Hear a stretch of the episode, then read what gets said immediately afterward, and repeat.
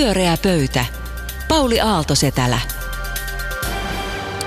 Erinomaista iltaa, hyvä kuulija, ja tervetuloa Maija Vilkkumaa, Juha Itkonen ja Ruben Stiller keskustelemaan merkittävistä asioista. Kiitos. Kiitoksia. Ja Juha Itkonen suoraan Washington DC:stä lähetimme sinne pyöreän pöydän edustajia, jotta ymmärtäisimme, mitä helvettiä siellä tapahtuu. Eikä ymmärretä silti. Ei niin.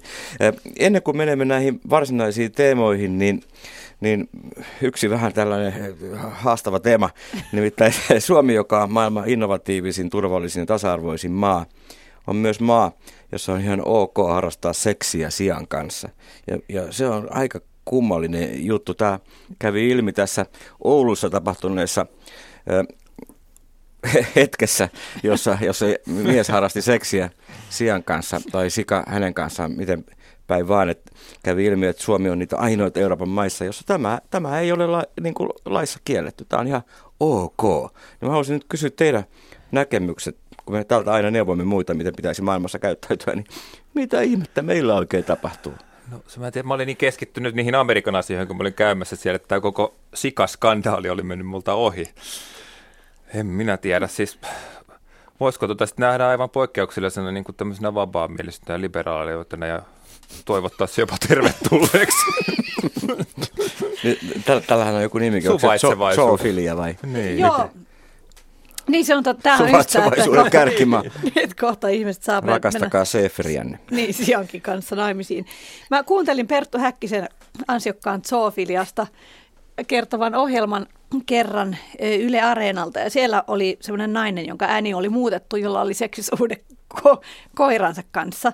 Ja tämähän siis monen mielestä ei ole millään tavalla naurettava juttu, vaan eläinrääkkäystä, ja tosi moni eläinten ystävä oli tosi niin kuin järkyttynyt tästä koko ohjelmasta. Yleen niin kuin tulvipalautetta ilmeisesti tämän jälkeen, mutta hän ihan vilpittömästi siinä muutetulla äänellään sanoi, että he oikeasti niin kuin rakastavat toisiaan ja että hän kyllä näkee koirastaan, että koira nauttii näistä seksihetkistä, ja se on niin kuin hyvin hämmentävää. Sitten siinä oli pitkä tästä zoofilien historiasta, että miten paimentolaiset esimerkiksi ovat vuosisatojen ajan yhtyneet lampaisiin, joita paimentavat, kun on siellä olleet yksin. Että mä en itse, niin täytyy sanoa, että mä en itse osaa kuvitella omalle kohdalle tällaista, ja kyllähän se niin kuin tuntuu siltä, että jos tässä on tällainen, niin ikään kuin ihminen alistaa eläintä, toisaalta alistaako pahemmin kuin silloin, kun pitää sitä pikku häkissä tappaakseen sen viisi ja syödäkseen. Että tämä on, mutta rikos kai se on vain, jos eläin kärsii.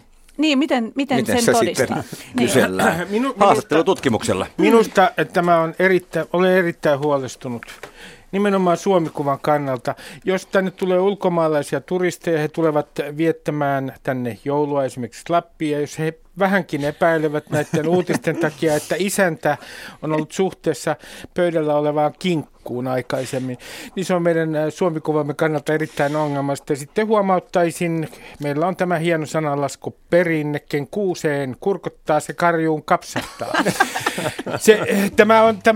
Mä näen tämän, minkä takia tästä on niin paljon vitsiä. Tämähän on tietyllä tavalla traagista, absurdia, ja sitten mä ottaisin esille yhden asian, että kyllä yritän olla liberaali, mutta minun mielestäni kysymys on varmaankin mielenterveysvaikeuksista ja perversiosta. Käytän sanaa perversio. Mies oli ollut myös tosi humalassa, sika ilmeisesti ei. Tämä on myös. Ja sitten tietenkin herää kysymys, että kuuluuko tämä suomalaiseen kulttuuriin, että kuuluuko se niin kuin näin itsenäisyyden juhlavuonna kulttuuri minun mielestäni ei kuulu.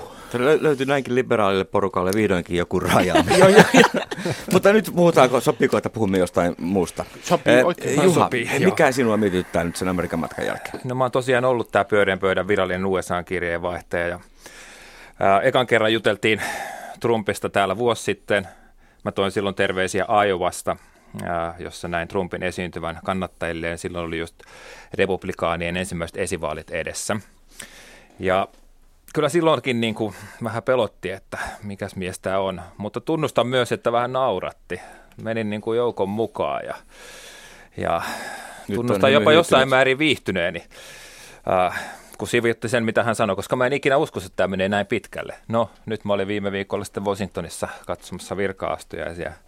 Eipä kyllä oikein hymyilyttänyt enää yhtään. Seison siellä National Mallilla Trumpin kannattajien keskuudessa ja kuuntelin tätä diktaattorimaisesti esiintyvää miestä. Se ei tosiaan ollut enää ollenkaan samanlaista jutustelua kuin sillä aivassa, vaan hän niin kuin vetää kivikasvosena nyrkki pystyssä tylyä puhetta ja sitten mun ympärillä oli näitä USA-USA-huutoja. Ja kyllä mun täytyy sanoa, että ihan niin kuin pelotti. Heittäisin teille tämmöiset kysymykset, että pienet, että mitä maailmassa tapahtuu ja miksi ja oikeasti pelottaako teitä, tuleeko sota? Sanoisin tähän tietyllä tavalla teen aktiivisesti nyt töitä nimenomaan Trumpin takia, jotta olisi jotain valoa ikään kuin näkyvissä.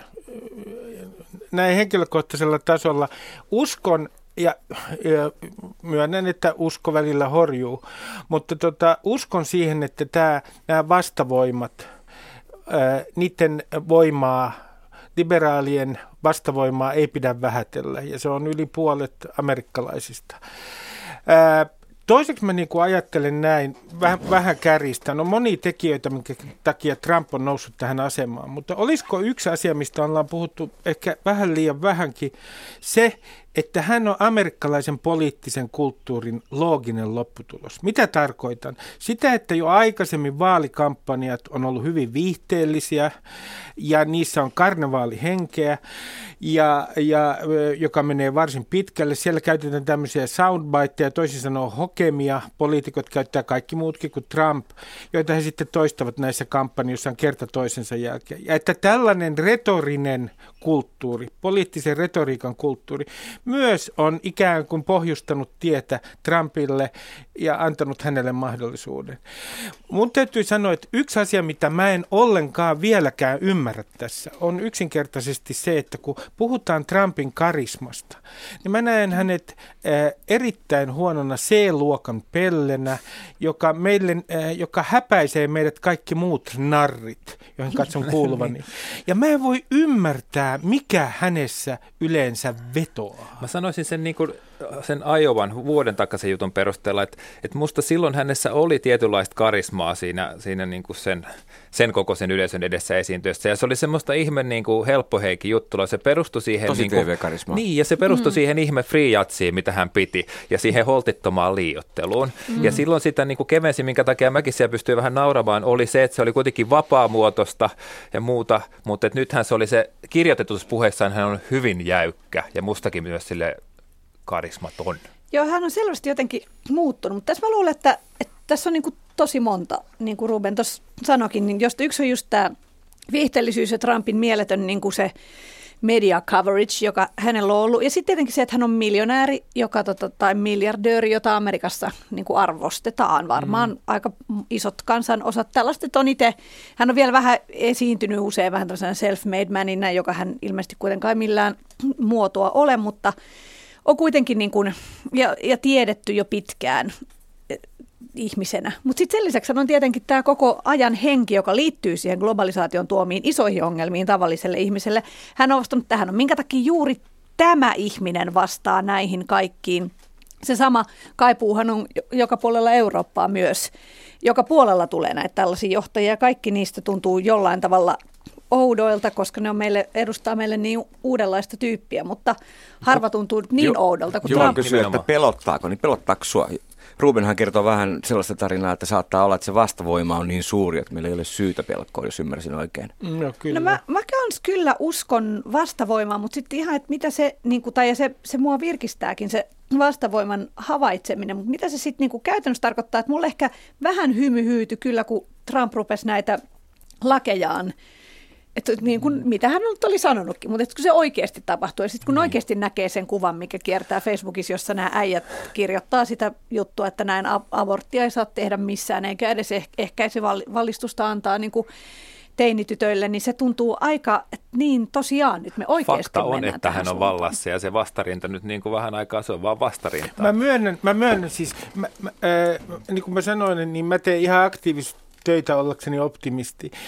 Ja mä, suoraan sanoen olen tehnyt tietynlaisen valinnan, kieltäydyn pelkäämästä. Mm. No mistä mä haen esimerkiksi Trumpin suhteen lohtua? Mä etsin lohtua siitä, että kun mä olin 80-luvulla, muistan kun Reagan oli tullut valtaan, me oltiin osoittamassa mieltä keskimatkan ohjuksia vastaan, joita hän oli sijoittamassa tuonne Länsi-Saksaan.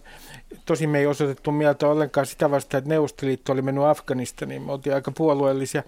Niin, ja oli ydinsodan pelko. Sitten on ollut Tšernobylit. Me ollaan nähty Tšernobylit. Me ollaan nähty aika monta. Me ollaan nähty terrorismin vastainen sota. Ja syyskuun 11. ja terroriskut Euroopassa. Mm. Niin mutta me ei ole ikinä nähty näin epästabiilia henkilöä tuossa asemassa. Ei, siinä sä oot ihan oikeassa. No niin mä ajattelen, että mä myönnän, tämä on naivia, mutta se kuitenkin usko siihen, että tästäkin selvitään. Se ongelma on se, että kuinka paljon hän ehtii aiheuttaa niin kuin vahinkoa. Ja on yksi tilanne, missä hän on erityisen arvaamaton. Ja se on se, että jos ja kun hän joutuu ikään kuin nurkkaan ajatuksiin. Mm.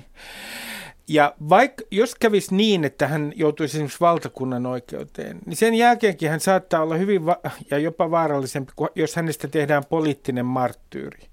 Et mä en ollenkaan väheksy tätä, enkä hänen impulsiivisyyttä ja pidän häntä luonnevikaisena, en ollenkaan niin kuin stabiilina, millään tavalla stabiilina henkilöä. Kaikki syyt, ymmärrän kaikki rationaaliset syyt pelätä, mutta te on tehnyt vain päätöksen, että mä yritän löytää jotain, joka tuo toivoa. Mutta mä itse, silti toi on erittäin hyvä ja tavallaan itsekin lähden tosta, mutta silti mä mietin, kun Facebookissa on nyt vähän näkynyt näitä tällaisia, että ei kiusata Trumpia, ettei hän niinku hermostu tyyppisiä, ja säälin jo häntä ja tavallaan se tuntuu musta hassulta, koska silloin tämä sääli ei kohdistu itse asiassa niin kuin siihen, mitä hänelle on niin sanotusti tehty. Kaikkia valtiopitäviä hän täytyykin kritisoida. Ei siis muuten mitään järkeä, vaan hänen reaktioonsa, joka on täysin ei-presidentillisin ihmisen reaktio, siis lapsen reaktio. Sellainen hän on ollut Twitterissä esimerkiksi koko ajan. Mä oon 2-3 vuotta seurannut. Sieltä tulee aina kuka tahansa niin kuin joku tyyppi jostain keskilännestä laittaa jonkun ikävän viestin, niin sitten se heti, jolloin 2 seuraajaa Twitterissä, niin hirveä raivoaminen. Että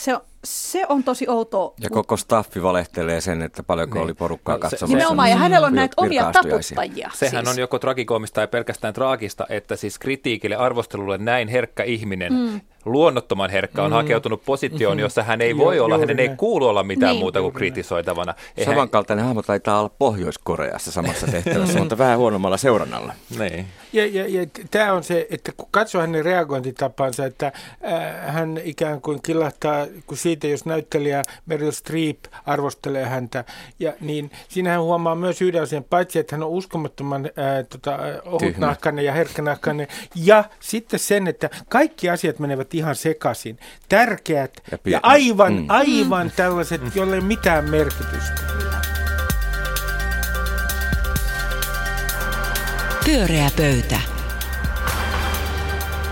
Pyöreän pöydän suora lähetys. Aina ei tiedä, onko tämä totta vai tarua, mistä me puhumme, mutta totta se taitaa olettavasti olla. Mikä on seuraava aihe, Maija? No, tämä mun aihe liittyy tähän itse asiassa aika paljon ja mun nähdäkseni ehkä tähän vastavoimien synnyttämään mahdolliseen niin sanotusti pelastukseen, jos sellaista voi olla. Eli feminismiin, joka pelastaa maailman. Tai mä haluaisin tietää teidänkin miehinä, teidän niin kuin näkemykset, että näettekö te samaa kuin minä vai onko se vaan eikö tuo sukupuoliarvottunut kysymys? Teemmekö voi vastata ihmisinä? Olen oletettu tähän mies. Ei kun mun feminismini kyllä pohjautuu siihen, että kyllä mies- ja naisnäkökulma ovat usein vähän erityyppiset. En tiedä, se varmaan se heijastaa ehkä tällaisia yhteiskunnan rakenteellisia valtasuhteita jollain tavalla, mutta kuitenkin koen, että te näette esimerkiksi naiskysymyksen väistämättä vähän eri tavalla kuin mä, koska te ette koskaan tietääkseni olleet naisia. Ja se vaikuttaa siihen, miten millainen elämä on. Tarkoitatko, että vallankumous Trumpia vastaan nousee? Niin, eli siis joo, tai nyt ainakin ensimmäinen tämmöinen iso Trumpin vastainen mielenosoituksethan pidettiin ympäri maailmaa jo heti seuraavana päivänä, kun Trump oli astunut valtaan, eli niin sanottu Women's March. Sille osallistui siis miljoonia ihmisiä ympäri maailmaa. Paljon enemmän kuin Trumpin virkaanastuja siis oli ihmisiä. Kyllä, Washingtonissakin paljon enemmän ja sitten muun muassa Helsingissä oli oma ja tuolla New York Timesin sivuilla on hirveän monta kuvaa siinä. Ja mä oon ollut, ja siinä nimenomaan tämä tietysti liittyy tähän Trumpin niin kuin naisia vähättelevään kielenkäyttöön ja sitten sen lisäksi myös kaikki näihin aborttilakeihin ja muihin, mitä hän on jo ehtinyt laittaa. Mä mietin myös itse, että musta tuntuu, että aikaisemmin, silloin kun mä olin itse 90-luvulla nuori, niin tuntuu, että feminismi oli silloinkin esimerkiksi yliopistossa paljon, mutta se oli enemmän sellaista telaketjutyyppistä. Mutta nyt se on tavallaan niin kuin leviytynyt ja muuntautunut, että myös... Ja mä näen jotenkin myös jopa sen, että Axel Smithin ikään kuin oikeudenkäyntiin sinne tulee useita, siis 10 nuoret naiset haluavat sanoa, että tämä mitä meille tehtiin on väärin, vaikka me itse olimmekin lähteneet niin kuin seksuaalisesti itseämme toteuttamaan, joka ehkä aikaisemmin olisi ollut enemmän sellainen häpeän aihe, että ei edes ikään kuin, niin kuin tällainen nimettöminä sitä oltaisiin tehty, niin uskotteko te, tai tuntuuko teistä todennäköiseltä, että esimerkiksi nyt feminismi voisi olla samanlainen kuin rauhanliike 60-luvun lopussa, 70-luvun alussa, eli tällainen suuri vastaliike, joka määrittelee itse asiassa meidän koko lähempien vuosikymmenten tulevaisuuden? No, mä en tiedä, kyllä siinä ainakin siis vahvaa positiivista voimaa on, ja mun mielestä tuosta naisten marssista eka, niin oli kyllä... Jotenkin hienoa, että se juttu rakentui just tämän niin kuin idean ympärille, että se oli Women's March. Ja sitten kun se ei kuitenkaan tietenkään ollut pelkästään sitä, että siellä oli todella paljon miehiä mukana. Se oli ylipäätään, mä olin edelleen siellä Washingtonissa ja tämän karmean virkaanastujaispäivän jälkeen menin sitten seuraavana päivänä kaupungille, niin kyllähän se oli hirveän sellainen jotenkin vahvistava kokemus, joka nosti kuitenkin jotenkin sieltä syövereistä ylös. Että aivan valtava määrä ihmisiä, paljon enemmän kuin silloin virkaanastujaispäivänä. Toki johtuu myös siitä, että Washington on lähtökohtaisesti demokraattinen kaupunki ja sinänsä ei Trump-aluetta, mutta sitä väkeä oli siis monta kertaa enemmän. Uskomaton määrä porukkaa ja sitten siitä jotenkin kyllä kosketti ja liikutti, että siellä oli kaikenikäisiä nuoria ja vanhoja naisia, nuoria ja vanhoja miehiä, se oli pariskuntia, jotain 60-vuotiaita miehiä ja naisia, siinä oli ottanut niin kuin miehen mukaan, se oli niin kuin selvästi täysillä siinä mukana. Ja tämä oli jotenkin kauniimpaa kuin, että meillä olisi ollut vain Trumpin vastainen mielenosoitus. Se Women's March oli tosi hyvä. Mä uskon, että Trump tahtomattaan, tai ehkä myös, koska hän haluaa polarisoida ja luoda ristiriitoja, ehkä ihan on laskelmoinutkin varmaankin asiaa, mutta hän tulee voimaannuttamaan entisestään feministisen liikkeen, hän tulee voimaannuttamaan liberaalin liikehdinnän. Ja esimerkiksi tämmöinen niin kuin liberaalin ihmisen identiteetti tai feministin identiteetti tietenkin vahvistuu siitä, jos meillä on Trumpin kaltaisia poliitikkoja. Ja mä en puhu ainoastaan Yhdysvalloista, puhun näistä populistisista johtajista myös Euroopassa. Useinhan populismiin liittyy varsin konservatiivinen käsitys miehen ja naisen roolista, puhumattakaan sitten suhteesta samaa sukupuolta olevia esimerkiksi avioliittoihin. Ja mä niin kuin näen, että pidän tätä oikein niin kuin hyvänä ja Trump tekee niin kuin näkyväksi joitain sellaisia asioita, jotka väistämättä tulee ehkä aiheuttamaan, jos ei vuoden 1968 uudelleen, niin sanoisinko näin, liberaalisti ja feministisesti ajattelevien ihmisten karnevaali on tulossa ja alkanut jo. Mikä meillä Euroopassa tapahtui jo 10 vuosia sitten. Ja tässä tulee vasta-aalto. Nämä populistit Euroopassa ja Trump tulee aiheuttamaan vasta-aallon, mutta siihen valitettavasti menee aikaa aivan liian paljon. Mä täälläkin jossain vaiheessa mainitsin, että silloin tietysti ei vielä tiedetty, että Trumpista tulee presidentti, vaikka se oli kyllä siinä vaiheessa epäilyn alla, että mua yllättävän vähän ahdisti nämä pimpistä tarraamispuheet, koska se on sellainen niin kuin juttu, jonka moni nainen niin kuin pystyy jotenkin ymmärtämään, että tämmöisiä puheita on tosi paljon ympärillä ja tavallaan kuka tahansahan voi sanoa hauskoja alapäin juttuja toisesta ja ne ei välttämättä ole loukkaavia, mutta joskus ne on. Mutta se tavallaan vähän tällainen niin kuin Esko Kiesin tyyliin, muistatteko Audimies Esko Kiesin jossain vaiheessa, joka antoi huomattavasti niin kuin, huomiota herättäneen haastattelu aikoinaan Hesarissa, niin se on mun mielestä kivaa, että ne asiat... Taisi olla Menaisissa vai Annassa, joku naistenlehti. Se oli Kuukausiliitteessä. Okei, mutta se oli sitten naistenlehti, joo. Niin totta noin, kuitenkin niin, että se asia sanotaan tavallaan ääneen. Siitähän on kysymys just tässä, mistä paljon nykyään sanotaan tämän näkyväksi tekeminen. Mm. Eli tavallaan silloin sun ei enää tarvitse niin kuin taistella jotain semmoista näkymätöntä rakennetta vastaan, koska se on sanottu ääneen ja on... Niin kuin otettu selkeästi kantaa. Eli siinä mielessä Trumpissa on, etenkin aikaisemmin, kun hän oli semmoinen niin kuin jutusteleva kansanmies, niin vaikka hän oli niin kuin sekopää ja ärsyttävä ja väärää mieltä, niin hänessä oli silloin musta jotain sellaista niin kuin virkistävää, koska hän tavallaan nimenomaan puhui just niin kuin kaikki puhuvat niissä kapakoissaan. Niin. Paitsi, että se ei ole totta, että kaikki puhuisi niin. Se on niin kuin... Musta yksi niin kuin parhaita kirjoituksia, mitä nyt Trump vuonna luin, oli just tämän Grab My Pussy -skandaalin jälkeen. Oli siis entinen NFL-pelaaja, ei kun nykyinen. Ja hän kertoi, että tämä ei todellakaan ole pukuhuonepuhetta, ettei nyt puhu niin kuin tällä tavalla keskenään siellä. Mutta eikö totta, että yhteinen vihollinen... Se on vähän väärä käsitys miehistä, että me nyt no, kaikki... Totta kai se on väärä, ainakin eurooppalaisista miehistä, mutta eikö totta, että tällainen yhteinen vihollinen, sehän on varmin tapa niin kuin lisätä tällaista niin kuin yhteenkuuluvuuden tunnetta. Se varmasti ja Trump kuvatessaan tällaisen suuren vihollisen, joka on liberaali, niin itse asiassa rakentaa valtavan vastavoiman itse. Ja hän on ehkä paras edustajamme. Tästä tulee hyvässä ja pahassa yhä enemmän identiteettipolitiikkaa. Sitten, mikä näkyy jo aivan selvästi myös virka-astujaisissa. Tämähän on niin sanotusti valkoisen miehen, jos sanoisi näin, valkoisen miehen paluu. Ja se, mihin hän vetoaa, on tietenkin ne miehet, jotka ovat globalisaation takia menettäneet esimerkiksi työpaikkoja jossain keskilännessä. Mehän ollaan nähty Suomessa ihan vastaava ilmiö, tämä äijäilmiö perussuomalaisten joukossa. Ja kun ilmeisesti Suomessakin on ollut menossa jo pitemmän aikaa sellainen tilanne, missä ikään kuin monet miehet kokevat, että heidän arvonsa ikään kuin murenee.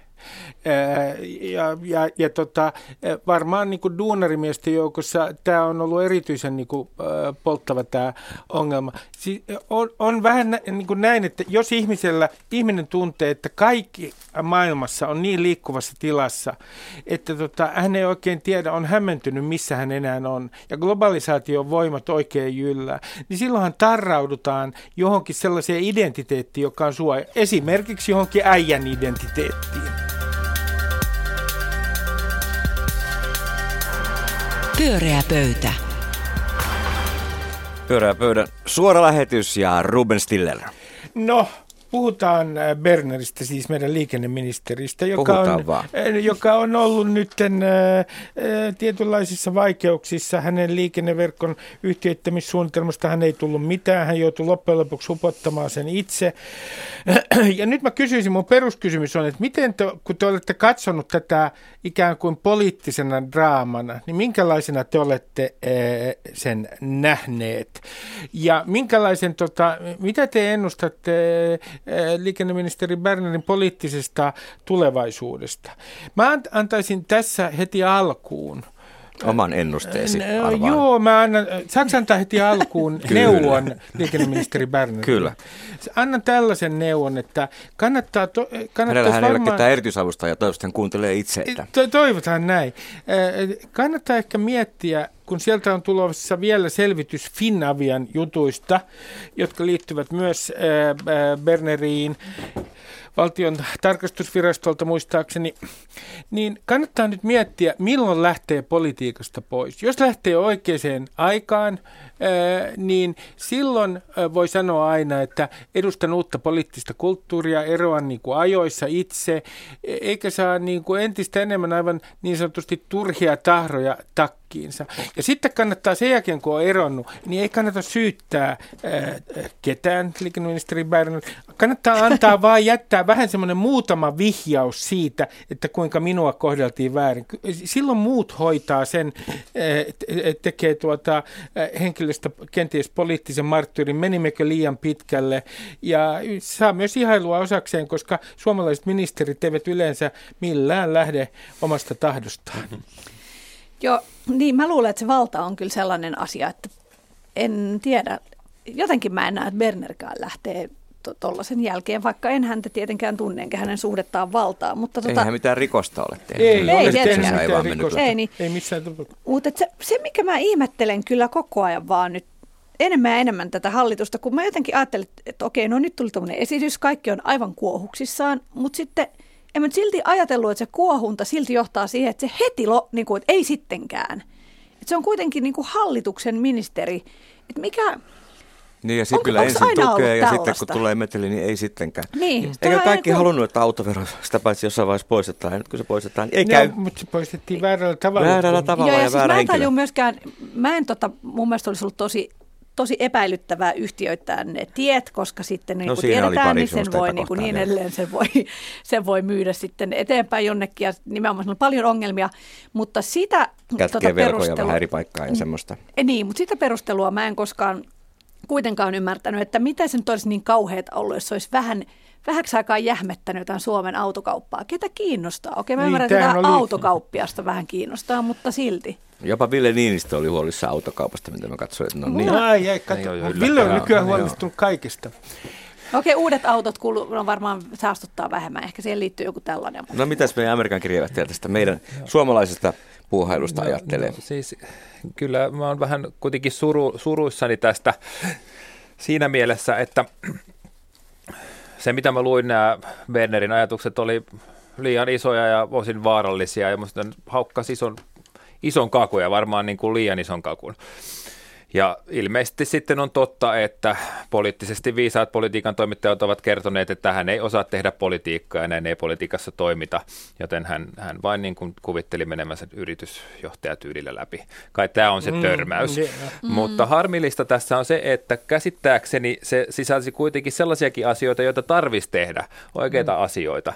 Ja siis jotenkin nyt sitten tämän niin kuin liiallisen kunnianhimon takia käy ilmeisesti näin, että nämä kaikki tuomitaan ja sitten taas niin kuin pyöritellään peukalla. Se on aina niin helppo niin kuin ajaa nämä alas. Mutta eikö se ole absurdia, että me syytetään jotakin meidän ministeriä liian suuresta kunnianhimosta? No siis en mä tiedä, onko se... Ei se musta välttämättä ole absurdia. Kyllä ehkä mä oon silleen pragmaatikko, että kannattaisi mieluummin tehdä semmoinen esitys, joka voisi suurin piirtein mennä läpi. Mutta mitä jos se oli oikeasti niin kuin hän kertoo, että hän kävi sen läpi eri puolueiden kanssa? Kaikki vaan muistaa nyt ihan uudella tavalla. Sekin on mahdollista. Tästä on hyvin ristiriitaisia käsityksiä, mutta esimerkiksi Hesarihan sanoi, että tämä oli uhkarohkea, poliittisesti osaamatonta ja omapäistä. Tässä oli, ja sitten tähän tuli itse esittämään tämän suurieleisesti tiedotustilaisuuteen, mitä pidettiin aika ongelmasti, että hän ei ole pitänyt kuitenkaan informoituna oleellisia tahoja, ikään kuin siinä määrin, kun heidät olisi pitänyt pitää informoituna. No mikä ikinä totuus loppujen lopuksi onkin, niin mä heitän tähän nyt naiskortin myös pöytään, vaikka olisi näin. Minua on alkanut epäilyttää, ja nyt puolustan vähän ehkä liikenneministeri Berneriäkin. Nimittäin se, että on se kumma viime aikoina, kun katsoo, niin se on aina niin kuin, jotenkin tähän liittyy se, että hän on nainen kyllä jollain tavalla. Kyllä ja niin kuin mietin, että vielä se, että hän on niin kuin varsin suoraviivainen ja hoitanut näitä asioita niin kuin yritysjohtajan logiikalla. Kenties voi hyvin pitää paikkaa, se ei ole pitänyt informoituna tiettyjä tahoja, ei ole tarvinnut käsittääkseni edes omaa valtiosihteeriä, vaan hoitanut niin kuin aika hyvin itsenäisesti näitä asioita. Mutta kyllä minulle tulee vähän sellainen mieleen, että onko hänestä liikenneministeri Bernerissä myös sellainen ongelma, että hänellä on väärä sukupuoli joidenkin mielestä. Jotenkin nainen on poliittisesti helpompi uhrata kuin mies. Niin, jos tässä on tapahtunut joku tämmöinen uhraus, sitä Mä en sinähän vähän vihjailu, mutta vaikea sanoa. Sanon vielä yhden asian, että luultavasti keskustapuolueen sisälläkin on sellaisia, jotka katsovat häntä niin kuin karsastaen sen takia, että hän tuli ohituskaistalla ministeriksi. Se yritysjohtaja kritiikki vähän mua ärsyttää, että ikään kuin olisi vain yksi tapa olla yritysjohtaja ja se on yksinvaltiaan rooli. Että ei sellaisia yrityksiä niin valtavaa määrää kyllä ole. Kyllä niin. Kaikki on neuvottelua ja sopimista. Ja, eikö? Niin, se on totta. Mutta se on helppo leimakirves.